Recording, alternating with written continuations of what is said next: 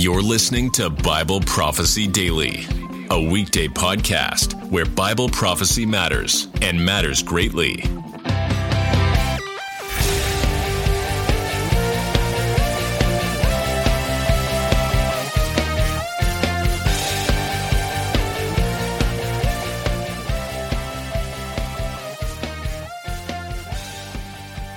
Hey, welcome back, everyone, to another episode. So, just two quick announcements before we get started in today's show.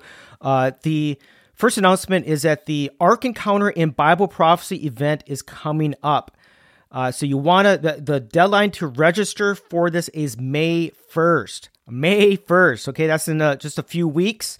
Uh, the event itself is May 19th and 20th. It's a Friday and Saturday. Friday is the Ark Encounter.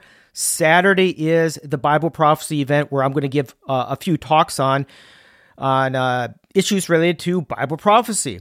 And Ken Ham is going to give a special session on a topic of creationism. So that uh, again, Ark Encounter, May 19th, Bible prophecy event, uh, and Ken Ham speaking as well, Saturday, May 20th. So go to alankurschner.com and register for this. Uh, I'll put a, a, a, link in the show notes as well. So again, the, the, the date is, or the deadline is May 1st to register. And you want to, uh, and, and not just the registration date, but you want to be booking your hotel rooms uh, as soon as possible, as soon as you register. Okay, the second, uh, the, the second uh, announcement is that next month, the new issue of the uh, Biblical Prophecy magazine is coming out, and I'm super, super excited about this issue. Uh, there, the the feature article is uh, by Janet Willis. Uh, she wrote the uh, the last uh, issue as well, or the main article in, in the last issue as well, on why the New Jerusalem is shaped like a mountain and there's some important implications on that. Uh, her issue here is the the issue for uh, next month is, or the, her article that is, is the size of New Jerusalem and why John's and Ezekiel's cities are compatible. Uh, traditionally, people didn't consider the uh, the millennium or the, the New Jerusalem descending at the beginning of the millennium because Ezekiel's uh, description of the city and John's description of the city, that these are two different cities. They were not one and the same. And Janet Willis has done a lot of work on this, showing that actually, when the when uh, you consider certain different aspects of the measurements, they're actually compatible. They're and, and which would argue that they are one and the same city. Uh, so no longer can anybody say that, well, the millennium or the New Jerusalem is not going to descend at the beginning of the millennium because John and uh, John and Ezekiel cities are uh, com- two completely different sizes. Uh, no, I that, that's not the case. And Janet Willett, Willis makes uh, a case for this. And and to read it, uh, don't prejudge. Read the article, which is going to be published next month. So if you are not subscribed to the Biblical Prophecy magazine, it's published two times a year. Uh, then you go to alankurschner.com and subscribe to the magazine. It's a uh, a per issue magazine. You can cancel anytime.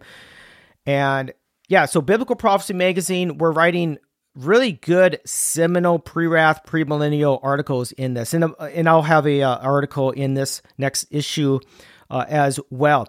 Also, if you're a if you're a, an Eschatologist ministry partner, you get the the print magazine for free. Uh, you don't have to pay for it.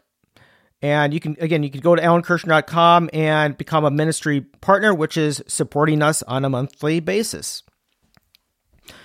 Okay, let's get into the uh, the program today, the topic, and it's actually a, a, a short one. Um, I've been doing a, a few podcasts episodes on uh, prophecies that have already have already been fulfilled before the rapture. Well, as you know, uh, in pre-wrath eschatology, we believe that Jesus can return in any generation. In any generation of the church for 2,000 years, Jesus could have fulfilled all the events before he returns. Uh, and that that's the readiness. That's the whole point, really, of the Matthew 24 is that Jesus can come at any generation, not at any moment. There are certain concrete, predicted, prophesied events that must have happened before the rapture. And there are several of these in the first century. Uh, well, and you can go back to my my previous episode where I talked about uh, Paul testifying before Caesar. That was a predicted prophecy. He had to do that. Jesus could not have returned before Paul predicted the uh, before Paul prophesy or before Paul testified before Caesar. Well, there's another prophecy, a predicted prophecy that Jesus gave to someone that had to be fulfilled before Jesus will return. And it's actually one that's not talked about uh, much at all. If Revelation chapter 10, verses 8 through 11 reads Then the voice I had heard from heaven began to speak to me again. Go, this is to, to John, go and take the open scroll in the hand of the angel who is standing on the sea and on the land. So I went to the angel and asked him to give me the little scroll. He said to me, Take the scroll and eat it. It will make your stomach bitter, but it will be as sweet as honey in your mouth. So I took the little scroll from the angel's hand and ate it, and it did taste as sweet as honey in my mouth. But when I had eaten it, my stomach became bitter. Then they told me, you must prophesy again about many peoples, nations, languages, and kings. John is told he must prophesy again. See, he's giving a commission that he must, the Greek word there is the, or the, uh, prophesy, uh, prophetefo. So pro- he must prophesy again about what will happen to many peoples, nations, languages, and kings. John is commissioned to prophecy to prophesy about the contents of the scroll. Now, exactly what the sweet and bitter refers to is debated among interpreters. Uh, the bitterness may refer to the judgment that will fall upon the nations. Uh, the point here I want to highlight is that John is told to prophesy again. Now, whether the book of Revelation was written in AD 95, which is more li- uh, much more likely, or before AD 70 is it's not relevant. The point is that Jesus' return to rapture the church could not have happened before John would carry out God's plan of prophesying. So Jesus' return was not imminent before the book of Revelation was written and circulated and read among the seven churches. Right? Because Revelation 1 11 says, and 19, verse 19, it says, Write in a book what you see and send it to the seven churches to Ephesus, Smyrna, Pergamum, Thyatira, Sardis, Philadelphia, and Laodicea.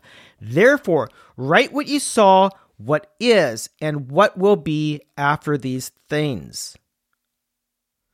So, Jesus could not return before John would prophesy and, of course, write these things down and then send it to the churches.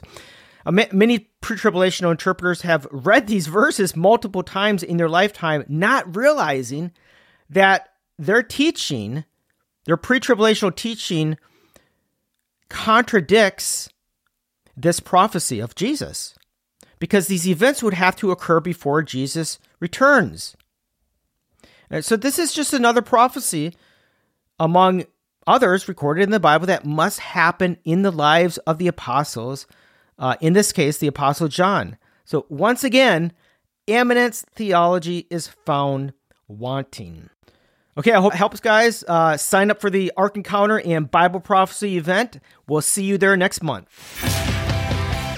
Thanks for listening to Bible Prophecy Daily. We hope you learned something valuable today. Be sure to subscribe wherever you heard this podcast so you never miss an episode.